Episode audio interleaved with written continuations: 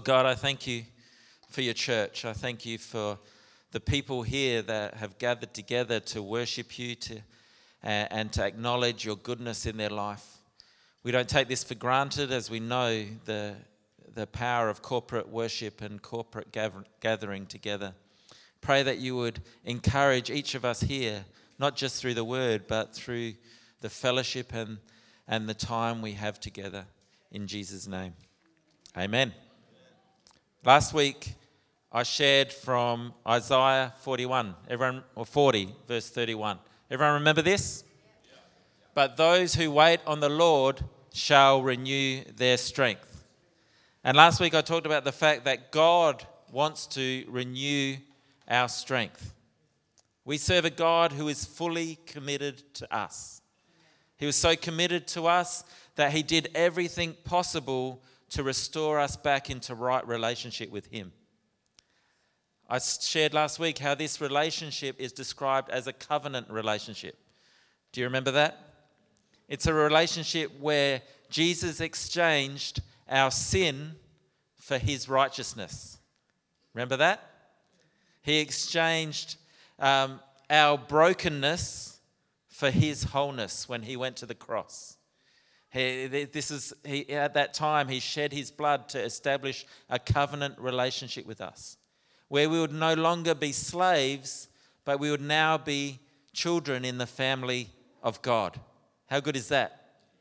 This covenant relationship with God is not just a once off, but it's a daily experience where God is committed to us no matter what we are going through.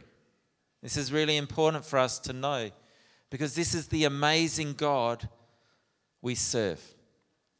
As I said last week, we know who we are once we know who God is. You see, once we know who our God is, then we can actually begin to understand who we are. Our verse here in Isaiah 41 says very clearly who our God is, doesn't it? Says straight up, but those who wait on the Lord. Now, this isn't just a name for God, it's a description of who He is. That He is the Lord. Another way the Bible describes that He is the Lord of Lords and the King of Kings. And this Lord, this authority in our lives, has given us His robes of righteousness, His royal robes.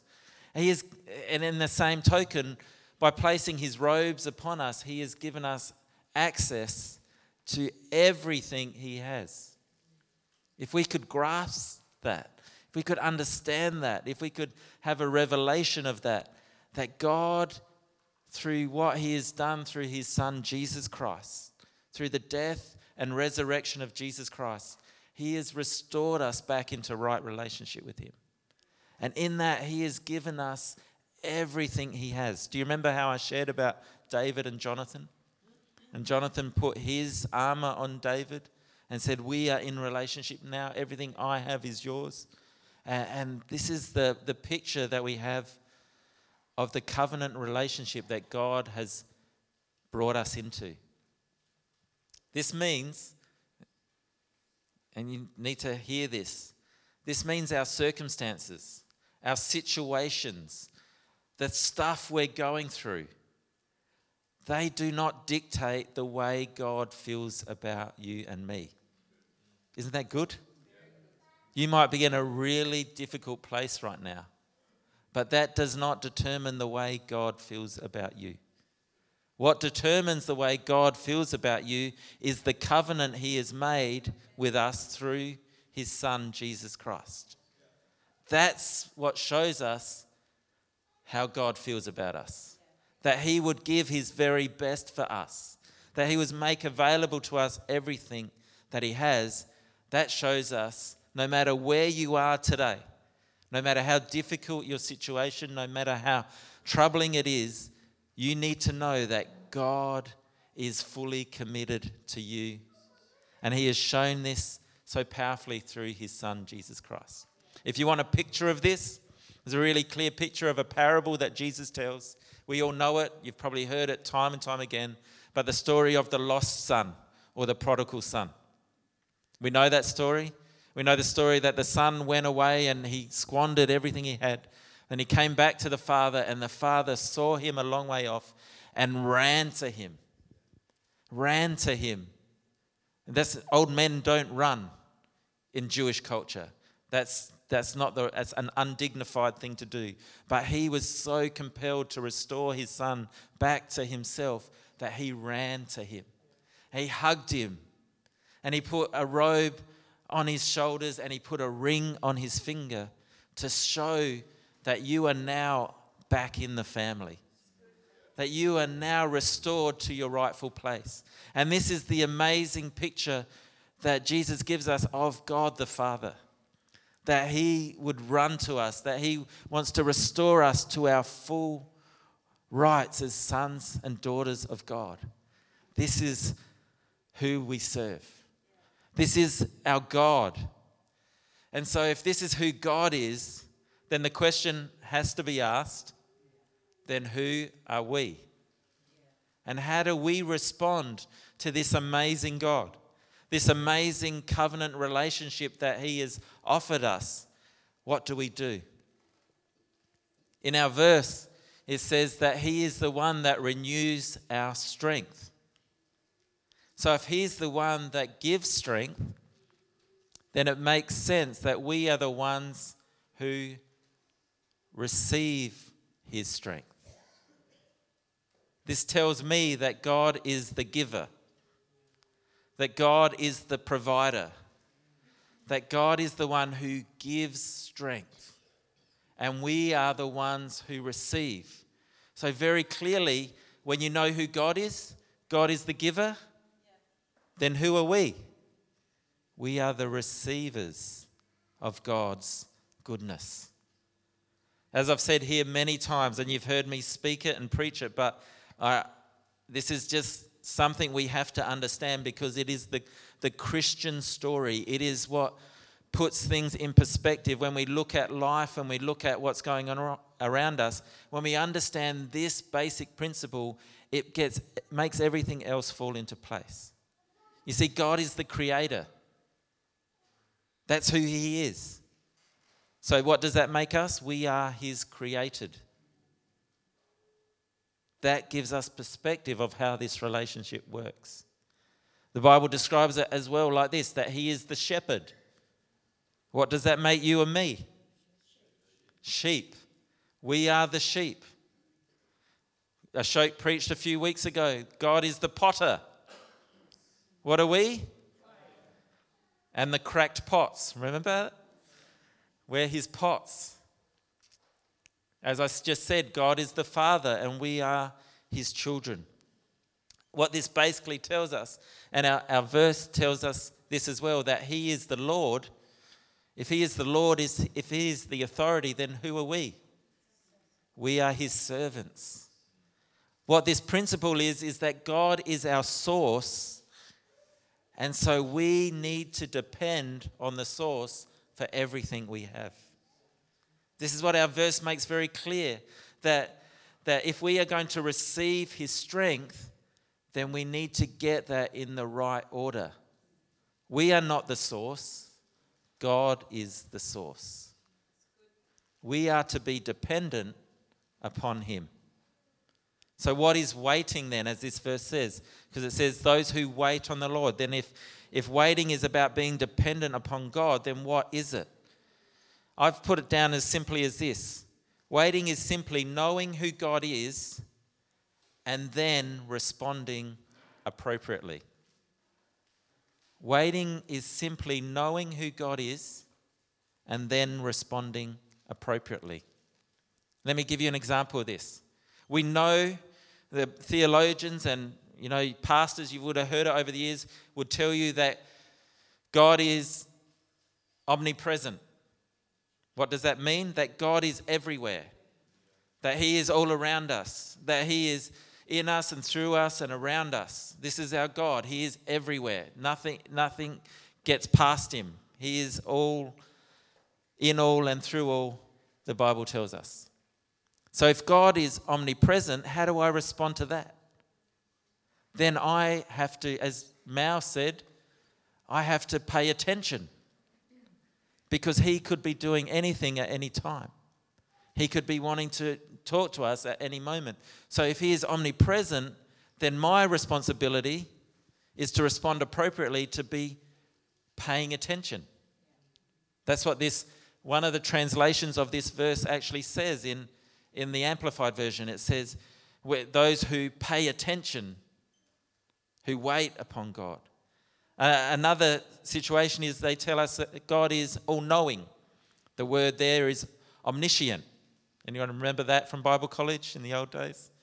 That means he is all knowing, he knows everything. This verse, if you read earlier in Isaiah 40, it talks about that the fact that he is all knowing that nothing gets past him.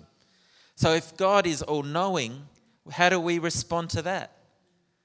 If God knows everything, then I know I can trust in him. That I can put my trust in him. That's another translation for waiting, that we would put our trust in him. What's the third omni? Anyone know it? That God is omnipotent. What does that mean? He is all powerful. If God is all powerful, that He, with just one word from His mouth, created everything that we see, if He is all powerful, then what's our response to Him? How do we respond appropriately to Him? If someone's all powerful and has all the power, then I know I can put my hope in Him.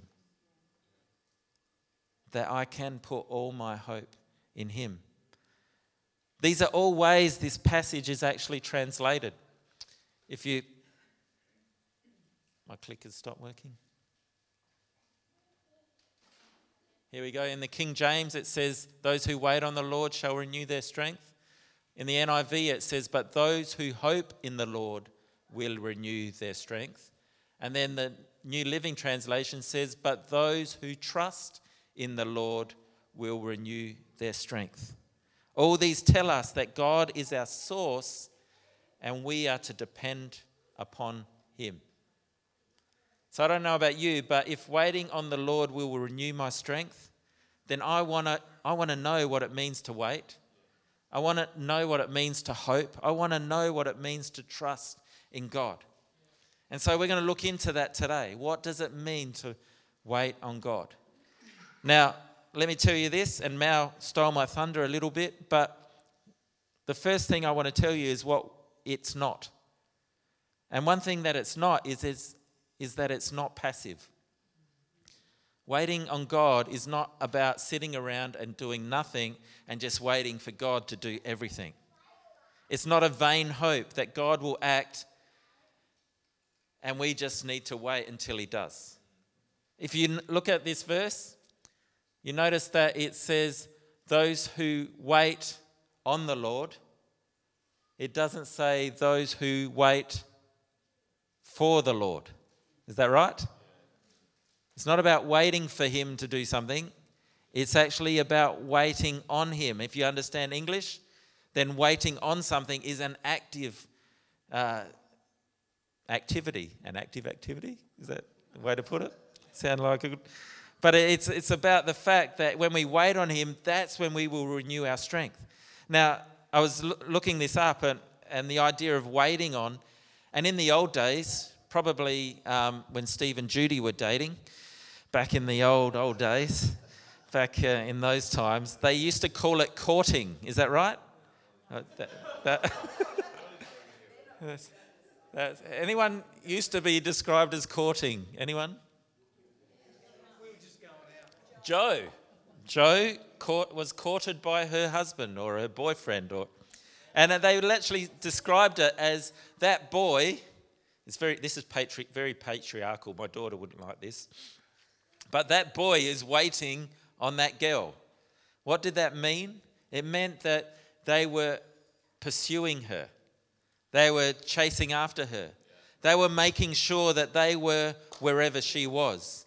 They would show up to where she worked or where, the, where she, they were having the dance that week or who, whoever knows where that works. But they were making sure that they were wherever that person they were waiting on was.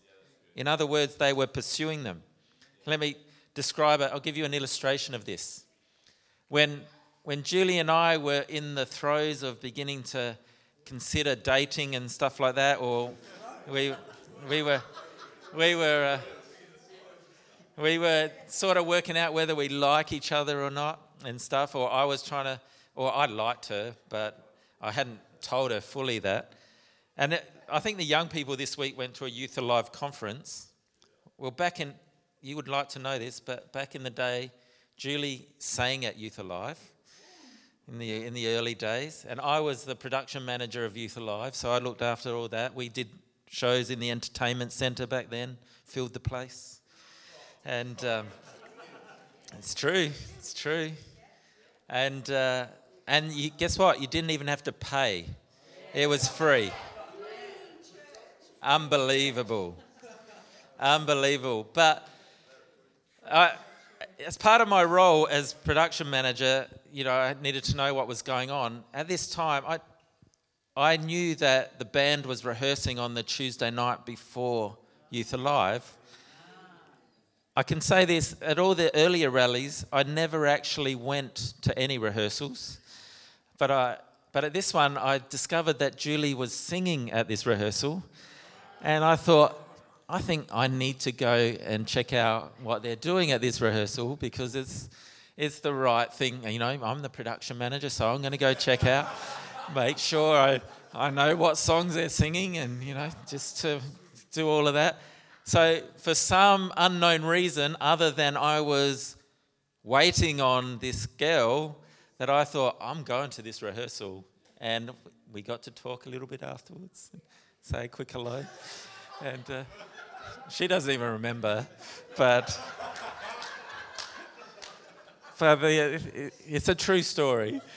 And I, I was very shy, so I sort of probably waved from a distance. Yeah.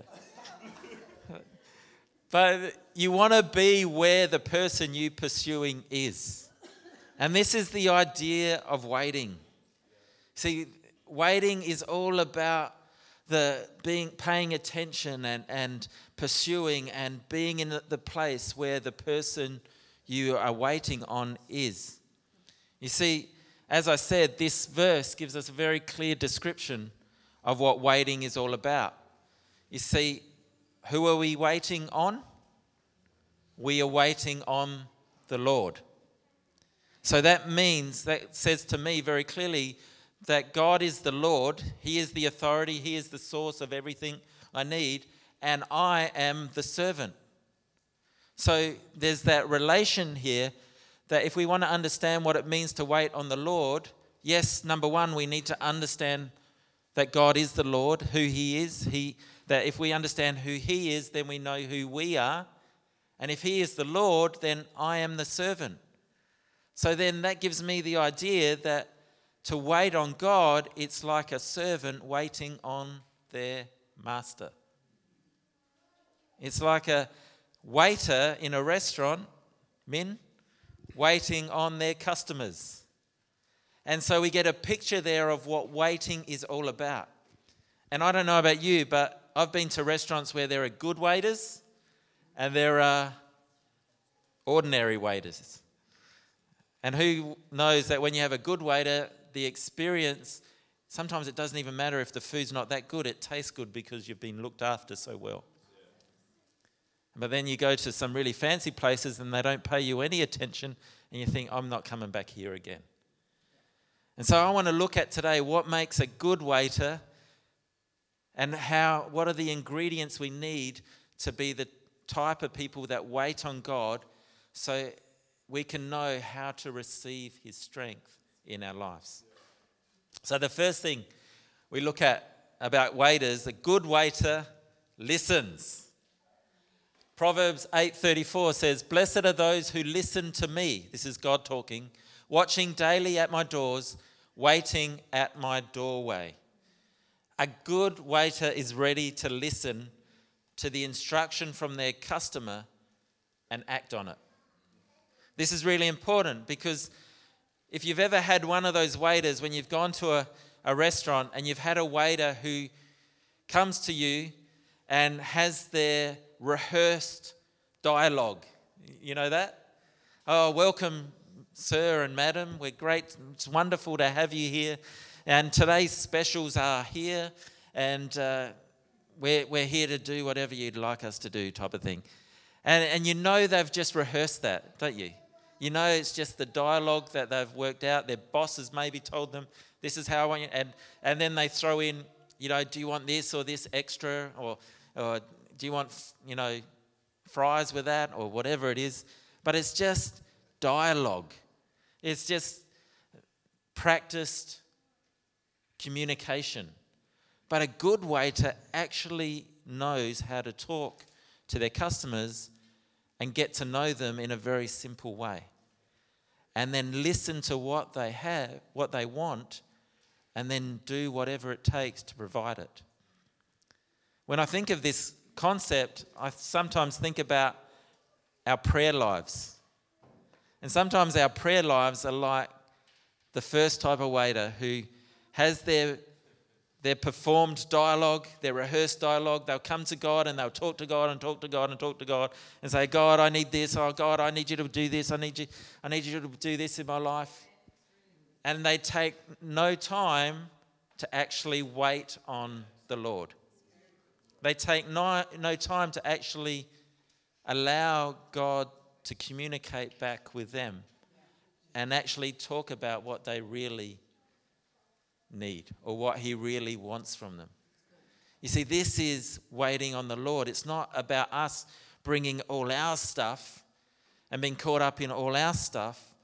It's actually about taking time to actually hear from God and respond to Him.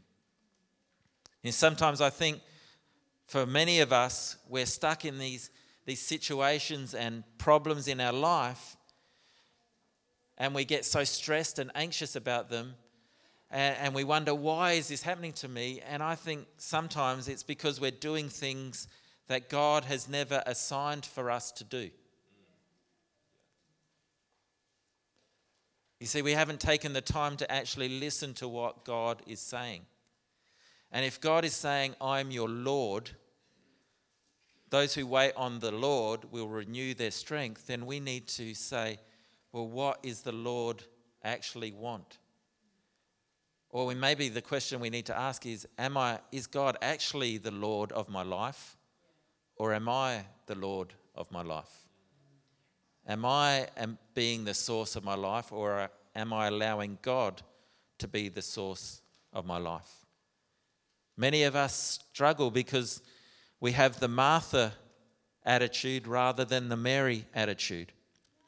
We're not taking time or making the effort to spend time with God to actually hear what He is saying to us. Because we're so distracted with everything that's happening around us and trying to juggle all the balls and spin all the plates, but we're not realizing that the Lord is right there who's willing and wanting to take those things from you and help you with them. And this is the importance of listening to actually take time to listen. Good waiters listen. I, read an illustration where it talks about back in the Great Depression when jobs were really hard to come by. There was a telegraph company that needed someone as a telegraph operator. There was a certain man who was jobless who thought, I'm going to apply for that job because I have the skills to do it. And when he got there, though, he went into the office, and the office was filled with other men wanting the same job. And he thought, I've got no hope here. All of these guys have got here before me.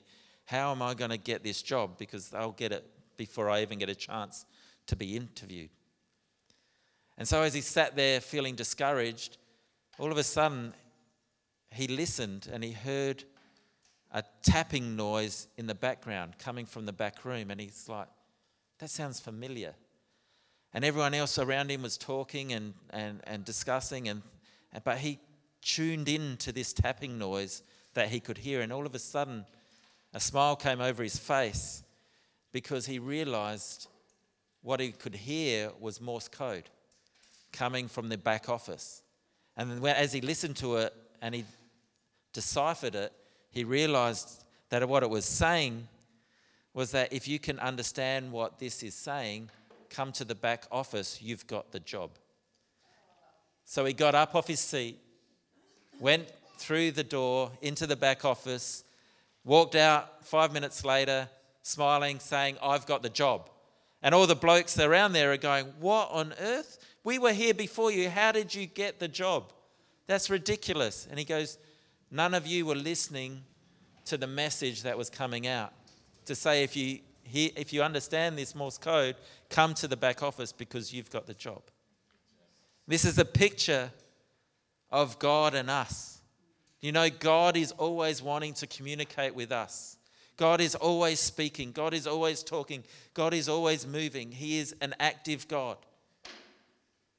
But the key is are we tuned in to listen to what He is saying? See, good waiters listen. The second thing we know is that good waiters watch. Our verse in Proverbs 8 says, Watching daily at my doors. We've all had that frustrating experience at a restaurant where you, you need something and you're trying to get the attention of the waiter, but they're not watching you. Is that right? They're too busy doing other stuff, and that gets frustrating. And this is the, the reality that, as Mao said earlier, about good waiters pay attention. They're looking to the needs of their customers. They're looking to make sure they're their customers are satisfied and happy and that they're doing okay and they're enjoying their experience. They're watching and paying attention. A good waiter or servant is always looking for opportunities to attend to their master's needs. They're always looking for opportunities to attend to their master's needs. I want to give you an example of this. It's a bit of an obscure example, but in John 20, it tells the story after Jesus' resurrection. And it says, Then Simon Peter came following him, and he went into the tomb. And he saw the linen cloths lying there. So Jesus has just resurrected, and there was his shroud and the cloths lying there. And it says, And the handkerchief that had been around his head, not lying with the linen cloths, but folded together in a place by itself. Then the other disciple who came to the tomb first went in also and saw and believed. Now we think, oh, they saw that the cloth, like the body's not there, so they believed. But there's a really interesting picture here that explains what they actually saw. You see, that folded handkerchief was a sign to them that Jesus was not finished, that we, he was still at work. You see, the custom of the day in the relationship between a master and their servant, when the master sat down to dinner, the servant would put it all out and bring the food to them, and, and, and everything would be there that the master would need, including a napkin to wipe their mouth and their hands. And the master would eat their food. And if the master had had their fill and were happy and, and had enough to eat, if the master would take the, the napkin and they'd scrunch it up and just put it down and they'd get up from the table, and that would be a sign to the, the servant that the master's all done, the, the napkin's scrunched up, I can now clear the table and take the food away and clean up. But if the master maybe got called away to deal with another matter or had to do something, deal with their kids crying or something like that, the master would fold their napkin and put it down. And that would be a signal to the servant that I'm not finished. I'm going to come back and finish this meal, so don't touch anything. Because I still want to have work to do here. And so the servant would not touch a thing, and they would wait for the master to come back and then the master would continue to eat. And so, in this picture of Jesus' resurrection, where the napkins folded, Jesus was sending them a sign to say, I'm not finished. I'm still at work. I'm still alive. I'm still doing something.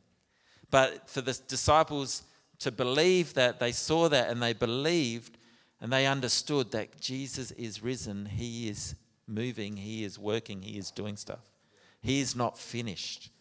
But they had to watch, they had to pick up that sign, they had to see it. And, this is the thing a good waiter watches, a good waiter is watchful, is, is paying attention, is looking to the needs of their master all the time. You know, one of the reasons I believe we've come out of the lockdown and all of everything that's gone on with coronavirus stronger than we went in as a church is because when we first started looking and going into lockdown, as a church, we didn't go, oh, what are we going to do? We're like, we actually asked the question, what is God doing in this time? What is God's purpose in this? And one of the things that God showed us is his purpose was to remind the church that church is not just Sunday service. That the, we are the church, the people are the church, and church is every day and everywhere we go, the church goes with us. And that, that was a great reminder and a bit of a kick up the bum for us to say, don't forget, we're the church all the time. And let's be the church. Let's be what the church. And, and because we said, God, what are you doing at this time? and we were watchful and responsive, I believe God has blessed us as a church because of our watchfulness. And this is what God is saying is that that good waiters watch. So if we wait on the Lord, if we're going to experience his strength and his power in our lives, then we need to be watchful. The last thing that good waiters do is good waiters serve. Sounds pretty obvious.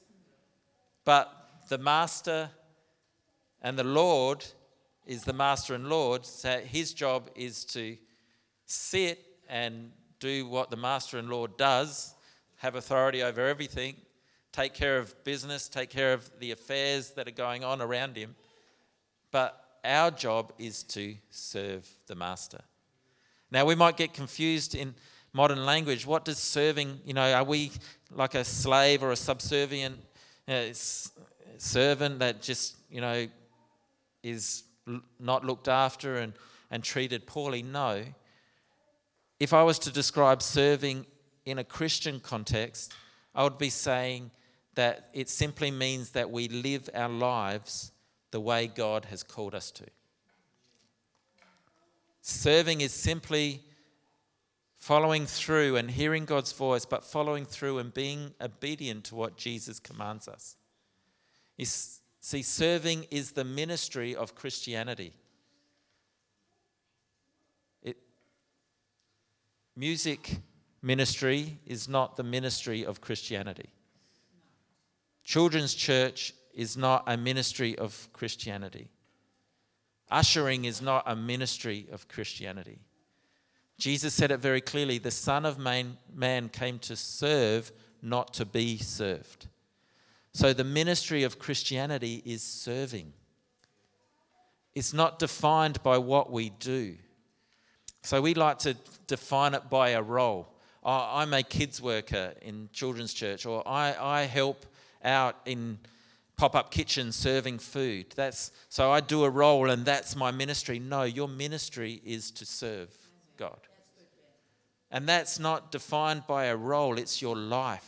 It's a lifestyle and an attitude. It's the attitude that Jesus had when he came. The Son of Man came to serve, not to be served. So, serving is all about hearing God's voice and responding and doing what the customer asks or the Lord asks. Now, think about this for a moment. If, like, we have Min here and he runs an awesome restaurant, Phoenix restaurant, down at North Haven, give you a plug. Go and get your Chinese there, it's really good. And uh, make sure you help them out in these times. But if Min was, if I went to Min's restaurant and I said, Look, Min, I just want some fried rice. Um, that's all I want today. And he, he said, Okay, that's your order. And then he came back and gave me a, a plate of honey chicken. As much as I love honey chicken, I didn't ask for honey chicken. I ask for fried rice. And sometimes, as servants of God, that's what we do. God asks us, and Jesus tells us this very clear command. He says, A new commandment I give to you love one another as I have loved you, so you must love one another. That's his command. So Jesus' order to us as his servants is love one another. And so we go, okay, I'll love one another. So I'm going to volunteer in children's church. That's how I'm going to love one another. So we're bringing honey chicken to God instead of what God asked, the fried rice, the basics, which is what? Love one another. So often we do this. We, we, we say, oh, okay, God wants me to love someone, so I'll find a role to fulfill.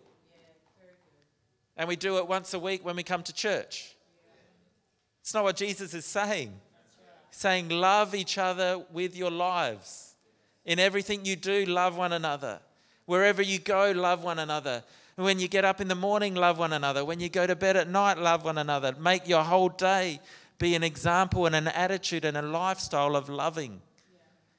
This is what he says. In Paul sums it up perfectly in 1 Corinthians 13, where he says, If I speak in the tongues of men and of angels, but I do not have love, I am only a resounding gong or a clanging cymbal. If I have the gift of prophecy and can fathom all ministry, mysteries and all knowledge, and if I have a faith that can move mountains but do not have love, I am nothing. If I give all I possess to the poor and give over my body to hardship that I may boast, but do not have love, I gain nothing. Think of it. We love to go, oh, I'll do it. I'll show love by doing, doing, doing. But God says, This commandment I give to you, just love one another. Just start by talking to each other. Might be a good place to start. You don't need a role to love someone. You don't need a position. You don't need a responsibility. You just need to love one another. This is how we serve God. If you want to know what it means to hear God's voice, listen, then listen to this. A new commandment I give you love one another as I have loved you. When we do this, we wait on God. When we serve Him, this is serving Him. This is what serving Him looks like. If you remember anything from this sermon, just remember it's making sure you get the fried rice, not the honey chicken. get the fried rice. Just love each other. Give God what He wants. Give the Lord what He wants, that we would love one another. This is how we wait on the Lord. We respond to what He has done in providing a covenant relationship with Him. We accept that we are no longer slaves but children of God. We are clothed in His righteousness. He's put His ring on our finger. And now it's time for us to respond to Him by giving Him our full attention, by listening with everything we have, by watching with everything we have, and serving with everything we have. That's what it means to give God our hope, our trust, and waiting on Him, that we would depend on Him, that we would acknowledge Him as our source, and that we depend on Him as our source. When we live like this, that's when we discover that His strength fills our life. When we are waiting on Him, when we're listening, when we're watching, when we're serving, you discover His power will fill your life when you say, You're God, I'm your servant, I'm here to do whatever you ask me to do. I'm paying attention, I'm watching. Maybe some of us here aren't experiencing this strength because we're still trying to do everything in our own strength, which is a reality. That's what sin does.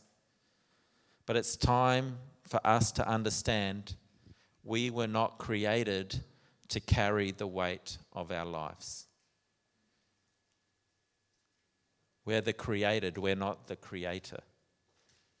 The reason we're tired, the reason we're struggling, is because we're trying to do something we weren't created for. We're trying to carry on our shoulders the weight of our lives when God says to us, No, I want to exchange that weight. I want to give you my robes. I want to give you my strength. I want to give you everything I have. You just need to give me the weight of your life, and I will exchange it for my plan. What's his plan? His plan that we is that we would rely on him. That we would hope in him. That we would trust him with our whole lives. That we would be what we were created to be dependent upon God. Jesus sums this up perfectly in Matthew 11, where he says these powerful words. And he says this to all of us, even to us here today. This is Jesus talking to you. Come to me, all of you who are weary and burdened and I will give you rest. Take my yoke upon you and learn from me. What's he saying there? He's saying, Take my mantle, take my position. That's the exchange. So take my robes, take my righteousness, take my authority upon you and learn from me, for I am gentle and humble in heart, and you will find rest for your souls. For my yoke is easy and my burden is light. Jesus wants to exchange your heaviness for his lightness. He wants to take that weight off your shoulders and say, Trust me, wait on me, put your hope in me so I can give you my strength. Let's pray. As I'm about to pray, I know there's people here in this place that you're carrying heavy burdens. And I just believe God wants you to know that He doesn't want you to carry that burden anymore. He wants to exchange your burden for His yoke, which is light and easy. He wants to give you rest. What's that rest? It's give you rest from striving and struggling to carry this stuff that you weren't created to carry. And all it takes is one step to say, God, I give my life to you. And I know many of you have done that at times, but sometimes we pick up stuff again and we have to come back to God and say, God, I'm sorry. I place my life, I trust you again. I wait on you again. I make you the object of all my attention again. And if that's you today, I'd love you to pray with me and uh, ask God to help you with that. So let's pray. Lord God, I thank you for your word today. I thank you for what you're saying, and I thank you that you are incredible, that you are our God you are the Lord. You are the authority. You are the all knowing, all powerful, all present one. And that you are more, you are the creator, and we are your created. God, we acknowledge our weakness. We acknowledge our need for you. And we come to you today and say, God, take our burdens, take our lives. We place them in your hands and we trust you with them. Help us to live as good waiters, people that listen to you, people that watch out for what you're doing, and people that serve you with everything we have. That we would love like you love. Lord, we ask you for your help today in Jesus' name. Amen. Amen. God bless you. I hope God speak, spoke to you today. And uh, we're going to f- finish here, but I want you to just take a moment, even before you go, maybe just to talk to the person next to you and just pray for each other. just encourage one another. Just take a moment. We don't have to rush. It's only 11:30. Coffee machine's on. Coffees will be there no matter what. But why don't you take a moment just to pray for each other and encourage one another? And uh, yeah, just take some time. God bless.